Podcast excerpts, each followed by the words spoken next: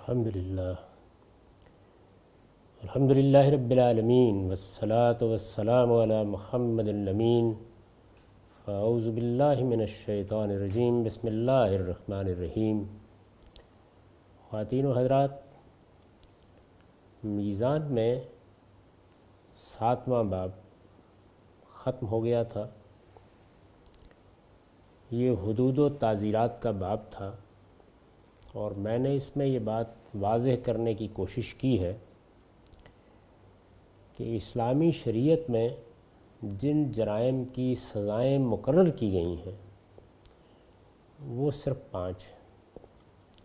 ان پانچوں جرائم میں کیا سزائیں مقرر کی گئی ہیں، ان کے کیا حدود ہیں، ان سے متعلق کیا بحثیں پیدا ہوتی ہیں، میں ان میں تفصیل کے ساتھ اپنا نقطہ نظر عرض کر چکا ہوں۔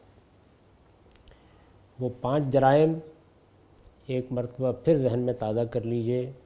زنا ہے، قذف ہے، قتل و جراحت ہے، محاربہ یا فساد پہ لرد ہے اور چوری ہے۔ میرے نزدیک ان کے علاوہ کسی جرم کی سزا شریعت میں مقرر نہیں کی گئی۔ یعنی باقی تمام جرائم کا معاملہ مسلمانوں کے ارباب حل و عقد پر چھوڑ دیا گیا ہے۔ یہ ان کا کام ہے کہ وہ ان میں کوئی قانون سازی کریں۔ کسی جرم کے بارے میں قانون کی گرفت میں لانے کا طریقہ اختیار کریں، کسی کو محض نصیحت پر چھوڑ دیں۔ دور حاضر کے تقاضوں کے لحاظ سے اس کی کوئی سزا مقرر کریں۔ سزا وہی مقرر کریں جو مثال کے طور پر ماضی میں رہی ہے۔ یا بعض فقہا اس کو تجویز کرتے ہیں یا اس میں کوئی تبدیلی کر دیں، اس میں وہ کسی چیز کے پابند نہیں ہیں۔ چنانچہ یہ فرق بھی واضح کرنے کی میں نے کوشش کی ہے کہ خود رسالت میں آپ صلی اللہ علیہ وسلم نے خلفۂ راشدین نے بعض مجرموں کو سزائیں دی ہیں، لیکن وہ سزائیں شریعت کی سزاؤں کے طور پر نہیں دی گئیں۔ نظم حکومت قائم ہے جس طرح اشتہاد کا ہم کو حق حاصل ہے، ان کو بھی حاصل تھا، اس کے تحت دی گئیں۔ اس کی حقیقت ابھی واضح ہو جائے گی۔ ہمارے فقہا اس فہرست میں یعنی ان پانچ سزاؤں کے ساتھ، اس فہرست میں وہ جن سزاؤں کا اضافہ کرتے ہیں، میں اس وقت ان کے بارے میں تفصیل کے ساتھ اپنا نقطہ نظر عرض کر رہا ہوں۔ یہ مباحث کچھ میری کتاب برہان میں اور کچھ مقامات میں موجود ہیں۔ انہی کو میں آپ کے سامنے پیش کروں گا۔ سب سے پہلے شراب نوشی کو لیجیے شراب نوشی کی سزا ہمارے ہاں حدود میں شامل کی جاتی ہے۔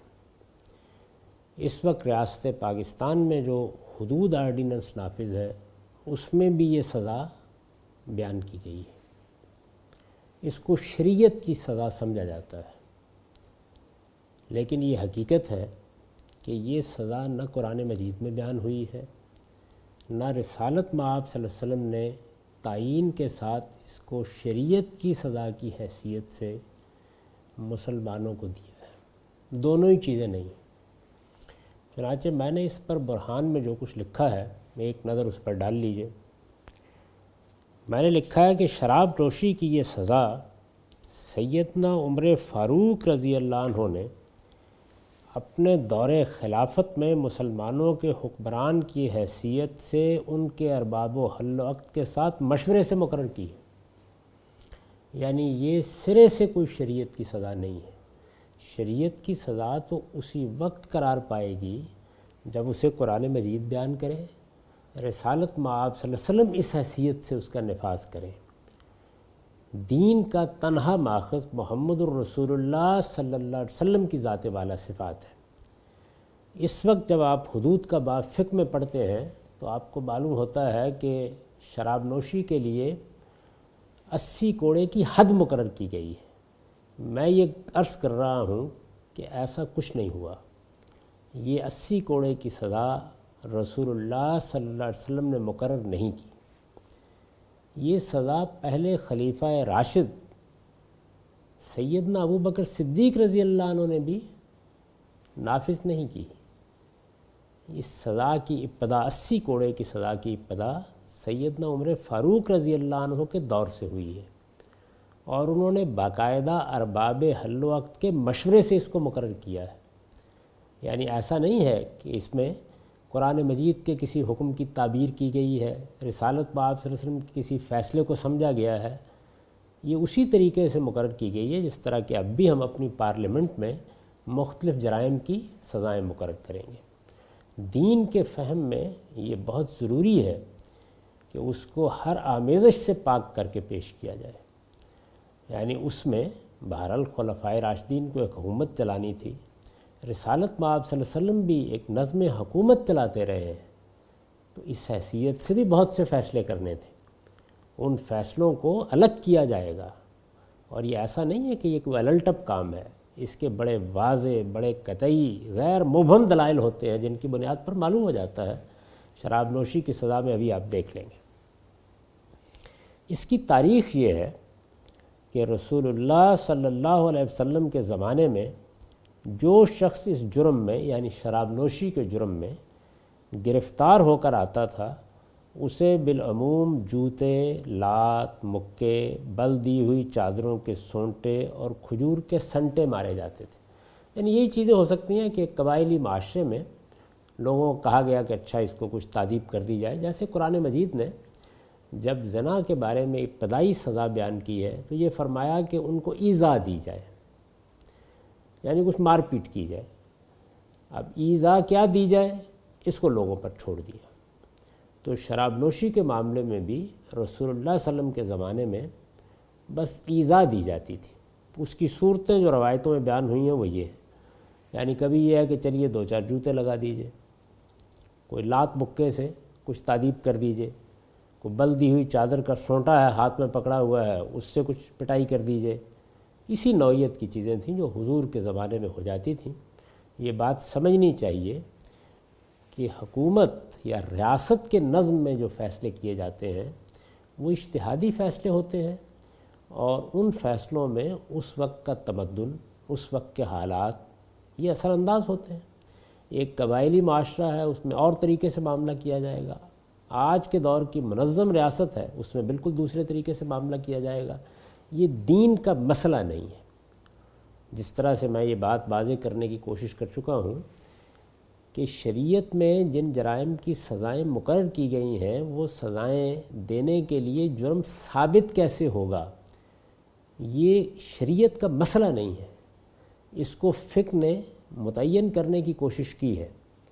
یعنی ہمارے فقہا نے اس میں کچھ اشتہادات کیے ہیں، کچھ نظائر کی روشنی میں اپنا نقطہ نظر بیان کیا ہے۔ لیکن ان میں سے کوئی چیز بھی شریعت نہیں ہے۔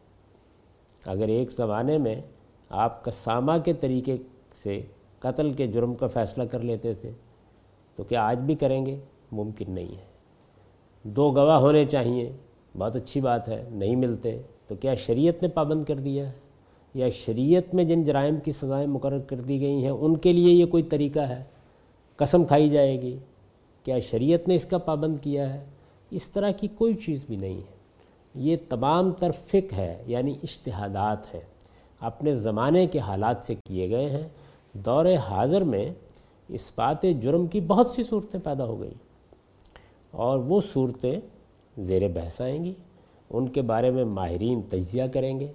اگر یہ معلوم ہو جاتا ہے کہ فلاں اور فلاں چیز جرم کو آخری درجے میں ثابت کر دیتی ہے، جس کو قانونی اصطلاح میں کہتے ہیں کہ بیانڈ ڈاؤٹ یعنی کوئی شک باقی نہیں رہا، تو ہم سزا دیں گے۔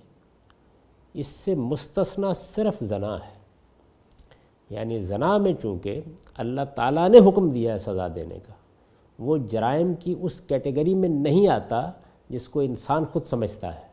یعنی اس میں ایسا نہیں ہوا کہ کسی نے استغاثہ کیا ہے۔ تو زناب رضا کے معاملے میں یہ بالکل درست ہے کہ اللہ تعالیٰ یہ کہتے ہیں کہ اس میں چار گواہ لائیے، کیونکہ وہاں منشا کیا ہے۔ وہاں شریعت کا منشا ہے، اس لیے قانون سازی خود کر دی ہے۔ وہ منشا یہ ہے کہ پردہ ڈالا جائے ایپ کو چھپایا جائے۔ یہ جرم ایسا نہیں ہے کہ جس کو آپ نمایاں کریں۔ یہ بات قرآن مجید نے اس پس منظر میں کہی ہے، چنانچہ یہ فرمایا کہ اگر یہ لوگ آئیں گے اور چار گواہ پیش نہیں کریں گے، تو ان کی پیٹھ پر اسی کوڑے برسا دیے جائیں گے۔ یہ تمام چیزیں ہم بیان کر چکے ہیں۔ صرف یہ ایک جرم ہے۔ اس کے سوا باقی کسی جرم میں قتل ہے، محاربہ ہے، شریعت نے پابند نہیں کیا کہ یہ طریقہ اس بات جرم کا ہوگا، گواہی اس طرح سے لی جائے گی، کرائم کی شہادت اس طرح سے ہوگی، قبول کی جائے گی یا نہیں قبول کی جائے گی، یہ تمام معاملات ارباب حل وقت پر چھوڑ دیے گئے۔ اس زمانے میں اگر ڈی این اے ٹیسٹ آخری درجے میں کسی جرم کا اس بات کر دیتا ہے تو کوئی وجہ نہیں ہے کہ اس کی بنیاد پر کسی کا حق نہ دلوایا جائے۔ لیکن یہ سب ان جرائم میں ہوگا جن جرائم میں آپ حق دلواتے ہیں، جن میں کوئی استغاثہ لے کے آتا ہے۔ ریپ کا معاملہ بھی یہی ہے۔ یعنی اس کی نوعیت جناب رضا کی نہیں ہے۔ وہاں عورت اگر آ کے اپنی شکایت درج کراتی ہے تو وہ اصل میں الزام نہیں لگا رہی، وہ استغاثہ کر رہی ہے۔ اس کی نوعیت ہی بالکل مختلف ہے۔ اس پر قذف کے قانون کا اطلاق نہیں ہوگا۔ یہاں ریاست کی ذمہ داری ہے کہ وہ تحقیق کرے۔ اور مجرم کو کیفر کردار تک پہنچائے۔ جس طریقے سے بھی جرم ثابت ہو جائے، اس میں کوئی چار گواہوں کی شرط نہیں ہوگی۔ یہ معاملہ ہی بالکل الگ ہے۔ تو اس وجہ سے یہ سمجھ لینا چاہیے کہ جس طرح یہاں یہ معاملہ ہے، اسی طریقے سے شراب نوشی کے معاملے میں بھی کوئی قانون شریعت نے نہیں بنایا۔ رسول اللہ علیہ وسلم کے زمانے میں عام طریقہ اختیار کیا جاتا تھا کہ بس ٹھیک ہے، کچھ سزا دے دینی چاہیے۔ اس کے سوا کچھ نہیں تھا۔ اس میں جو طرز عمل نبی صلی اللہ علیہ وسلم کا سامنے آتا ہے، وہ یہ بتا رہا ہے کہ یہ شریعت کا مسئلہ نہیں ہے۔ یعنی ایک حکمران کی حیثیت سے صد ذریعہ میں بھی قانون سازی کی جاتی ہے۔ مثال کے طور پر اس وقت ہم نے صد ذریعہ ہی کے اصول پر ٹریفک کے قوانین بنا رکھے ہیں اور بہت سے قوانین بنا رکھے ہیں۔ ان قوانین میں ہم سزائیں بھی دیتے ہیں، جرمانے بھی کرتے ہیں، بعض موقعوں کے اوپر قید بھی کر دیتے ہیں۔ اس طرح کے بہت سی چیزیں ہوں گی، ریاست کا ہاتھ باندھ نہیں دیا گیا۔ شریعت کے جرائم وہی پانچ ہیں۔ تو میں نے لکھا ہے کہ سیدنا ابو بکر صدیق رضی اللہ عنہ نے اس کے لیے باقاعدہ چالیس کوڑے کی سزا مقرر کی۔ یعنی یہ پہلا موقع تھا کہ اب یہ دیکھیے نا کہ ایک ریاست بن رہی ہے۔ قبائلی زندگی سے اوپر اٹھ کر وہ ایک منظم ریاست کے سانچے میں ڈھل رہی ہے۔ تو رسالت معاب صلی اللہ علیہ وسلم کے زمانے میں کیا صورتحال ہے؟ سید نبو بکر صدیق اس کی تنظیم مزید محکم کر رہے ہیں تو انہوں نے ایک باقاعدہ سزا مقرر کر دی، چالیس کوڑے ظاہر ہے کہ یہ بھی ان کا اشتہاد ہے۔ اس کا بھی شریعت سے کوئی تعلق نہیں ہے۔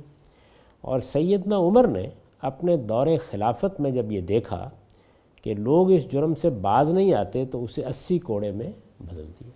یہ بھی بالکل اسی طرح ہوا۔ جس طرح ہم اپنی پارلیمنٹ میں قانون سازی کرتے ہیں۔ یعنی مطالعہ کیا جاتا ہے کہ اچھا اتنی سزا مؤثر نہیں ہو سکی۔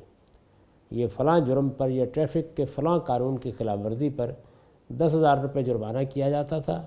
لوگ اس کو معمولی بات سمجھتے ہیں۔ تو ہم بھی کہتے ہیں کہ جرمانے کی مقدار بڑھا دیجیے۔ دو ماہ کی قید تھی، چھ ماہ کر دیجیے۔ یہ سب چیزیں اس وقت بھی دنیا بھر کی پارلیمنٹوں میں ہوتی ہیں۔ قانون سازی کی جاتی ہے۔ بالکل اسی طریقے سے ہوا یہ معاملہ۔ یعنی اس میں شریعت سرے سے زیر بحث نہیں۔ چنانچہ دیکھیے یہ بدایت المشتد کا اقتباس ہے۔ اس میں اس کی تاریخ ابن رشت نے چند جملوں میں سمیٹ دی ہے۔ وہ یہ کہتے ہیں کہ، فعمدت الجمہور تشاور و عمر و صحابہ لمہ کثرفی زمانے شرب الخمر و اشارت علی علیہ ہے یجل الحد السمانین کے آسن اللہ حد الفریہ۔ فَإِنَّهُ كَمَا قِيلَ عَنْهُ رضی اللہ عنہ اذا شربا سکرا و اذا سکرا حضا و اذا حضا افطرا جمہور کا مذہب اس معاملے میں صحابہ کرام کے ساتھ سیدنا فاروق کی مشاورت پر مبنی ہے، جو اس وقت ہوئی جب ان کے زمانے میں لوگ کچھ زیادہ شراب پینے لگے۔ یعنی یہ دیکھیے یہ کیا الفاظ ہیں۔ ایک جلیل القدر فقی خلاصہ بیان کر رہا ہے کہ جمہور کا مذہب یہ اسی کوڑے یہ کہاں سے پیدا ہوا ہے؟ قرآن مجید کی کسی آیت سے، اس کی تعبیر سے؟ نہیں۔ رسالت معاب صلی اللہ علیہ وسلم کے کسی متعین حکم سے ہرگز نہیں۔ وہ یہ کہتے ہیں کہ یہ کہاں سے پیدا ہوا؟ یہ جب حضرت عمر کے زمانے میں لوگ زیادہ شراب پینے لگ گئے تو صحابہ کی مشاورت پر مبنی ہے اور اس میں بالخصوص سید نالی کا ذکر کرتے ہیں۔ وہ اشارہ تو علی علیہ بین یوجل الحد السمانین کہ آسن اللہ حد الفریہ۔ اور سیدنا علی نے مشورہ دیا کہ حد قذف پر، قذف کی سزا قرآن میں اسی کوڑے بیان ہوئی ہے۔ یہ مسئلہ زیر بحث ہے صحابہ میں کہ لوگ زیادہ شراب پینے لگ گئے ہیں، چالیس کوڑے کی سزا مؤثر نہیں ہو رہی۔ شراب نوشی کو روکنے میں مؤثر نہیں ہو رہی۔ تو کیا سزا میں اضافہ کر دیا جائے؟ مشورہ ہوا۔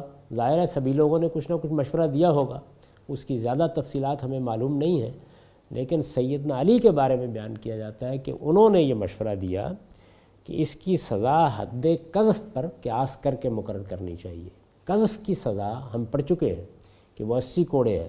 تو انہوں نے یہ فرمایا کہ چالیس کوڑے کی سزا کو اسی کوڑے میں تبدیل کر دیا جائے۔ حد قذف پر قیاس کرتے ہوئے اس کی سزا بھی اسی کوڑے مقرر کر دی جائے۔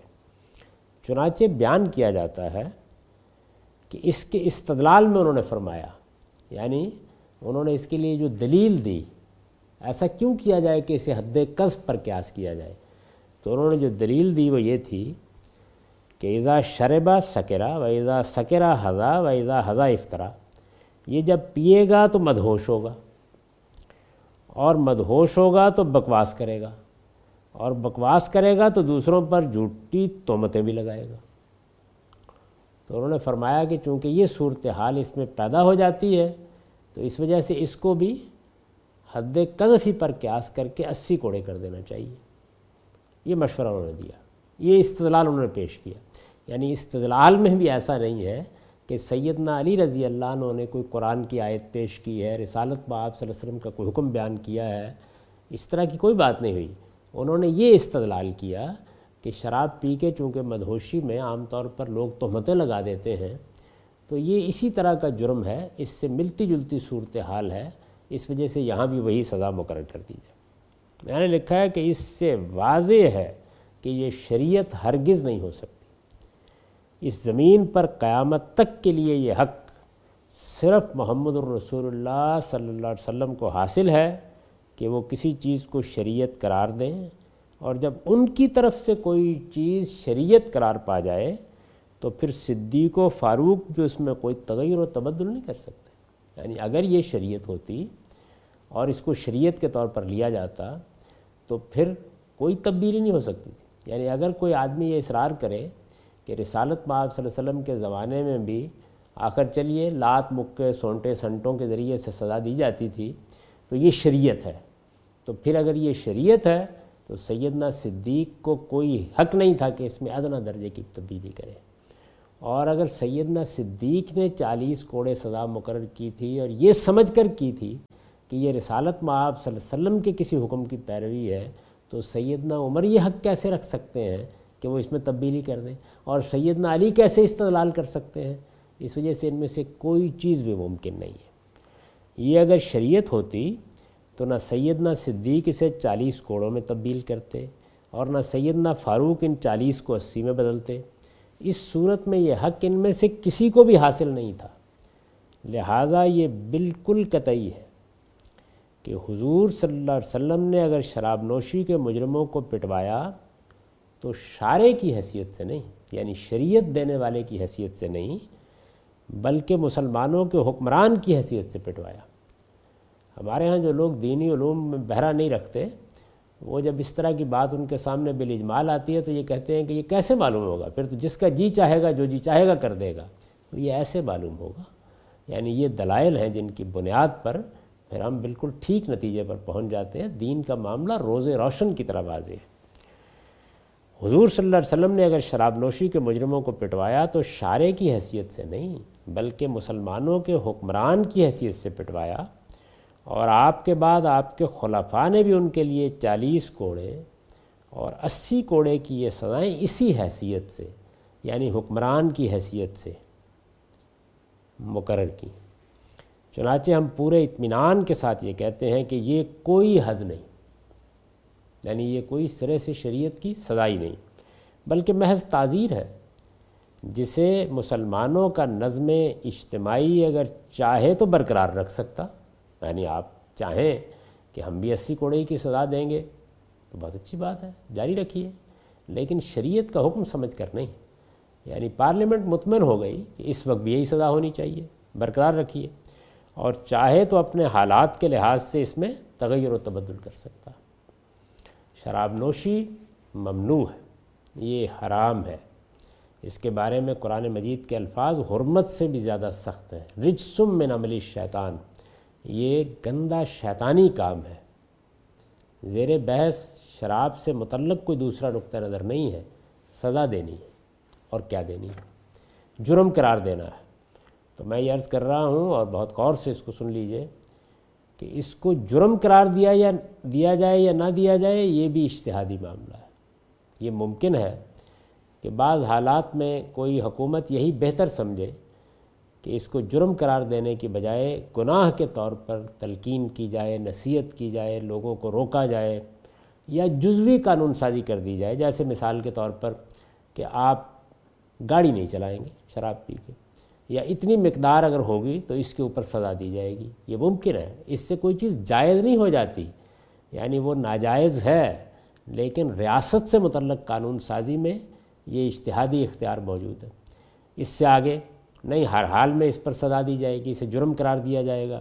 حق حاصل ہے، جرم قرار دیجیے۔ اس کی وجہ یہ ہے کہ اس کے اندر وہ چیز موجود ہے جس کی بنیاد پر کسی چیز کو جرم قرار دیا جاتا ہے۔ یہ اس فرد کے لیے جو کچھ نقصان دہ دوسروں کے لیے بھی بہت خطرے کا باعث بن جاتی ہے۔ جب آدمی مدہوش ہوگا تو وہ کچھ بھی کر سکتا ہے۔ تو اس وجہ سے صد ذریعہ کے اصول پر اس کو جرم قرار دیا جا سکتا ہے، اس کی سزا مقرر کی جا سکتی۔ سزا مقرر کرنے میں بھی اختیار ہے اور سزا کیا مقرر کی جائے، اس میں بھی اختیار ہے۔ یہ اس صورتحال کے۔ ہے اس وجہ سے میں نے اس کو میزان میں میزان میں مجھے دین بیان کرنا ہے جو کچھ ہے، ہر آمیزش سے پاک کر کے۔ چنانچہ وہاں اس کا کوئی ذکر نہیں ہے، کوئی تنقید بھی میں نے نہیں کی، یہ ایک الگ بحث ہے۔ تو اس وجہ سے شراب نوشی کی کوئی سزا شریعت میں مقرر نہیں کی گئی۔ دوسری چیز کیا؟ ہے دوسری چیز ارتداد ہے۔ یعنی یہ بات کہ اگر کسی شخص نے اسلام چھوڑ دیا ہے مسلمان تھا، پیدائشی مسلمان تھا یا مسلمان ہوا اور اس کے بعد اس نے اسلام کو چھوڑ دیا۔ تو اس کو اصطلاح میں ارتداد کہا جاتا ہے، ارتداد یا ردہ یعنی آدمی پلٹ گیا، وہ دین میں آیا اور لوٹ گیا۔ تو ارتداد ارتداد کی کیا کوئی سزا ہے؟ کیا یہ قابل سزا جرم ہے؟ اور سزا ہے تو کیا ہے؟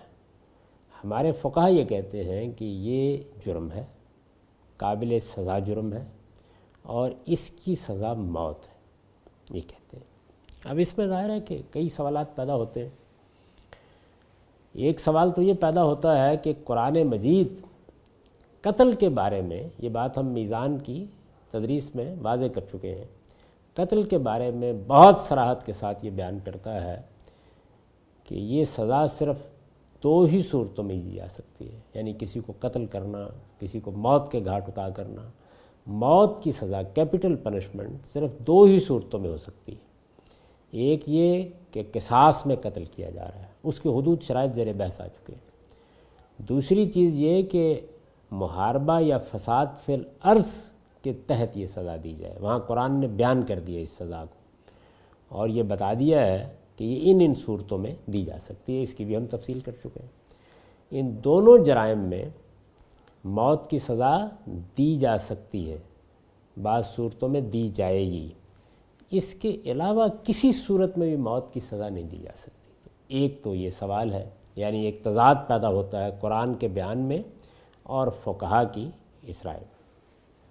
دوسرے یہ ہے کہ عقلی اور علمی لحاظ سے بھی یہ بات کسی طرح سمجھ میں نہیں آتی۔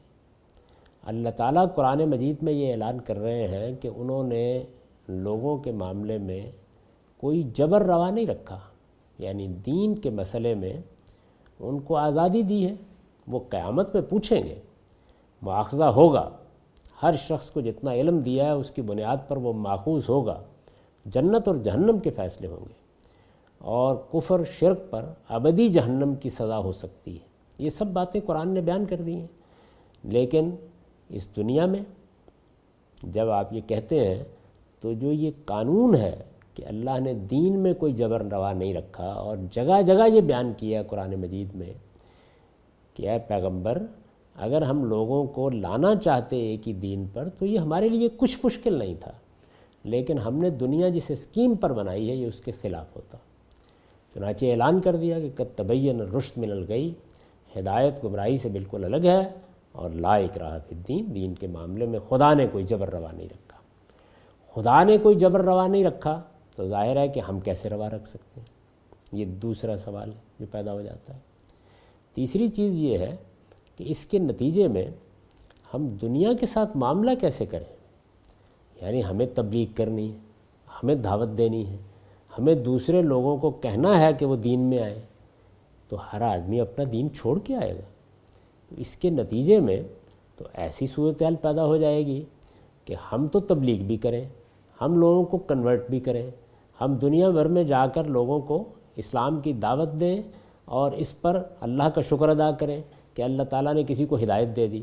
لیکن ہمارے ہاں اگر کوئی آدمی تبلیغ کرنا چاہے، دعوت دینا چاہے، تو ہم یہ کہیں کہ نہیں، اگر کوئی آدمی اسلام کو چھوڑے گا تو ہم اسے موت کے گھاٹ اتار دیں گے۔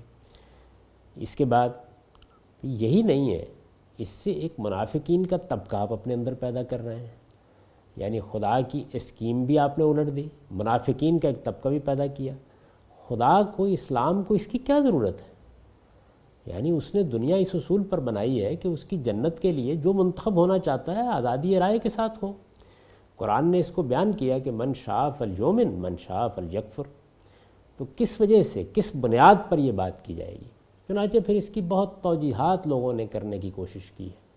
دور حاضر میں ایک نقطہ نظر وہ تھا جو مولانا سید اللہ صاحب مودودی نے اپنی کتاب مرتد کی سزا میں اختیار کیا۔ انہوں نے فقہ کی رائے کو مان کر یہ کہا کہ اصل میں اسلام ایک اسٹیٹ ہے یعنی وہ ریاست ہے۔ تو جس طرح ریاست سے بغاوت کی سزا دی جاتی ہے، اسی طرح جب کوئی شخص اسلام کو چھوڑتا ہے، تو ہم اس کو ہائی ٹریزن کا مجرم قرار دیں گے اور یہ سزا دیں گے۔ یہ بات بالکل سمجھ میں نہیں آتی۔ اسلام ریاست کس طرح ہے؟ ایک مذہب ہے، ایک دعوت ہے، ایک پیغام ہے۔ اس کی ریاست یا اس کے قانون کی بنیاد پر اگر کوئی ریاست بن گئی ہے، تو ریاست سے بغاوت کے کچھ معنی ہوتے ہیں۔ یعنی کوئی آدمی ریاست کے خلاف سازش کرتا ہے، محاربہ اختیار کرتا ہے، تو محاربے کی سزائیں ہمارے ہاں موجود ہیں۔ لیکن ایک شخص مذہب چھوڑ رہا ہے یعنی وہ پرمن طریقے سے اسلام کو چھوڑ کر مسیحیت اختیار کر رہا ہے، کوئی اور مذہب اختیار کر رہا ہے۔ تو یہ کیسے ہائی ٹریزن ہو گئی؟ کیا اگر میں پاکستان کی شہریت چھوڑ دوں تو یہ ہائی ٹریزن ہوگی؟ یا کوئی اور آدمی اپنے ملک کی شہریت چھوڑ دے۔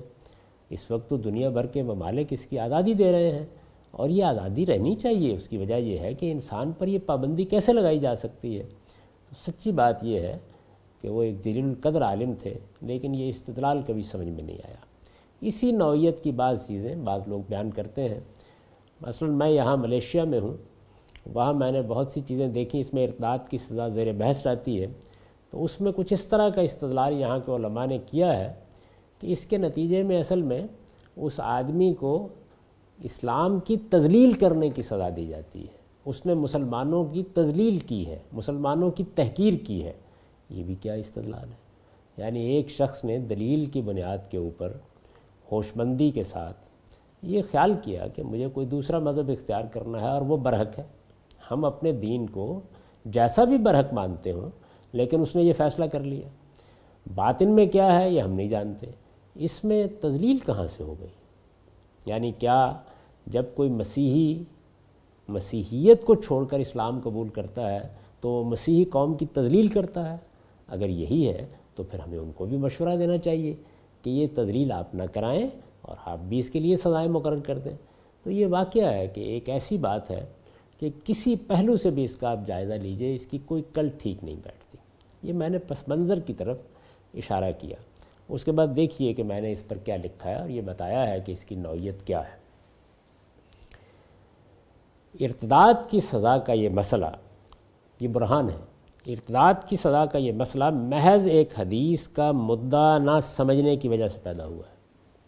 یعنی یہ مسئلہ ہی کیسے پیدا ہوا؟ ایک حدیث ہے، قرآن میں جگہ جگہ آپ دیکھیے، ارتداد کا ذکر ہے۔ ایسے ارتداد کا ذکر ہے کہ لوگ صبح ایمان لاتے اور شام کو کفر کا اعلان کر دیتے۔ یہ ذکر ہے کہ وہ ایمان لاتے، پھر کفر اختیار کرتے، پھر ایمان لاتے، پھر کفر اختیار کرتے۔ ہر جگہ اس کے لیے اخروی سزا بیان ہوئی ہے۔ کوئی ذکر، کوئی اشارہ موجود نہیں ہے دنیوی سزا کا۔ قرآن مجید میں ایسی کوئی چیز نہیں ہے۔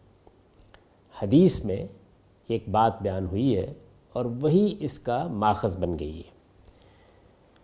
ارتاد کی سزا کا یہ مسئلہ محض ایک حدیث کا مدعا نہ سمجھنے کی وجہ سے پیدا ہوا ہے۔ ابن عباس کی روایت سے یہ حدیث بخاری میں اس طرح نقل ہوئی۔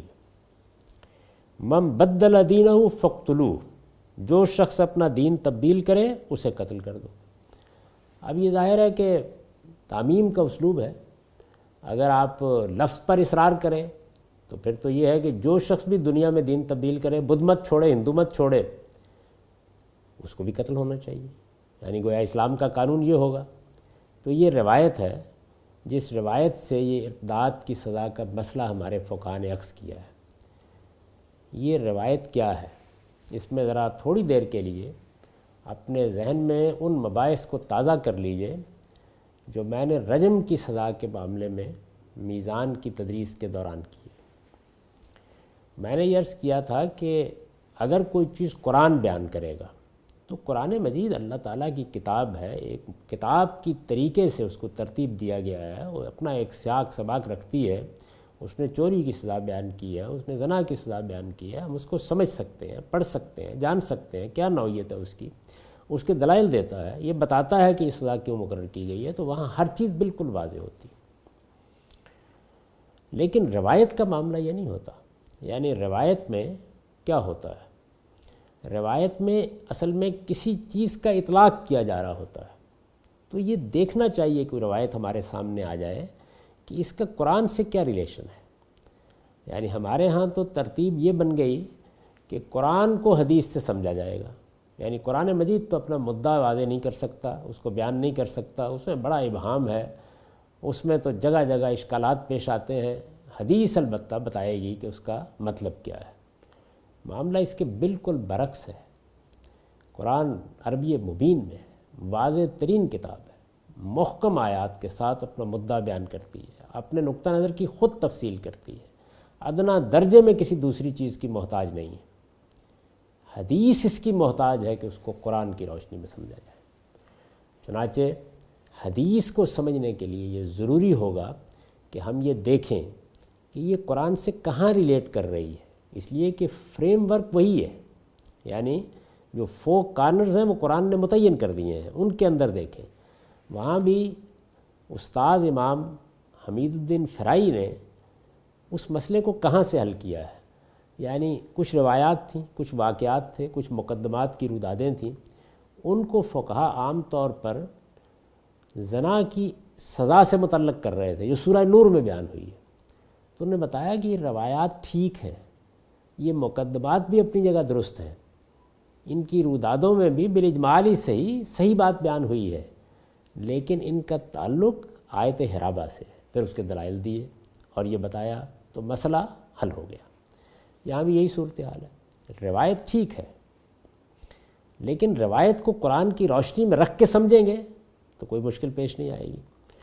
فقہ نے اس سے ایک حکم عام اخذ کیا ہے۔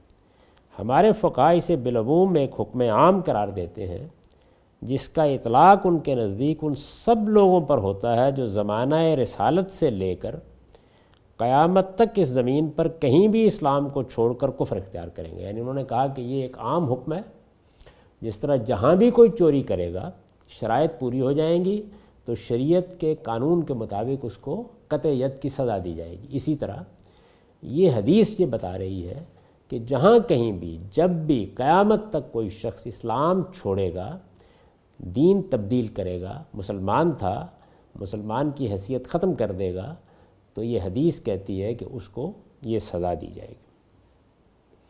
ان کی رائے کے مطابق ہر وہ مسلمان جو اپنی آزادانہ مرضی سے کفر اختیار کرے گا، اسے اس حدیث کی روح سے لازماً قتل کر دیا جائے گا۔ یہ فقہا کا مذہب ہے۔ یعنی وہ پہلے حدیث بیان کرتے ہیں مم بدل دین و فقتلو پھر اس سے یہ قانون اس کرتے ہیں۔ اور یہی قانون ہے جس کا میں نے ذکر کیا ہے، جس کی مدافعت دور حاضر میں لوگوں نے اپنے اپنے استدلال سے کی ہے۔ یہ فقہائی کا ترتیب دیا ہوا قانون ہے۔ اس معاملے میں ان کے درمیان اگر کوئی اختلاف ہے یعنی سب متفق ہیں، کوئی اختلاف ہے، تو بس یہ کہ قتل سے پہلے اسے توبہ کی مہلت دی جائے گی یا نہیں اور اگر دی جائے گی تو اس کی مدت کیا ہونی چاہیے؟ یعنی اس طرح کی تفصیلات میں اختلاف ہے۔ رہ گئی یہ بات کہ سزا دی جائے گی، اس پر متفق ہیں اور سزا قتل کی ہوگی۔ فقائے احناف البتہ عورت کو اس حکم سے مستثنا قرار دیتے ہیں۔ یہ دیکھیے اب یہ حدیث کا فہم ہے۔ یعنی مم بدلہ دینہ و فقتلو میں پہلی بات کیا ہوئی کہ اس کا تعلق صرف اسلام چھوڑنے سے ہے۔ حالانکہ روایت میں یہ بات نہیں ہے۔ دوسری کیا ہے؟ فقائے احناف اسے عورت سے متعلق ہی نہیں قرار دیتے۔ ان کے علاوہ باقی تمام فقہ اس بات پر متفق ہیں کہ ہر مرتد کی سزا خواہ وہ عورت ہو یا مرد، اسلامی شریعت میں قتل ہے۔ یہ ہے اس معاملے میں فقہ کا موقف اس موقف میں کیا غلطی ہے؟ روایت کو سمجھنے میں کیا غلطی ہوئی ہے؟ اس پر اگلی نشست میں گفتگو کریں گے۔ اقول و قولی حاضہ وسطر اللہ لی ولکم ولسائل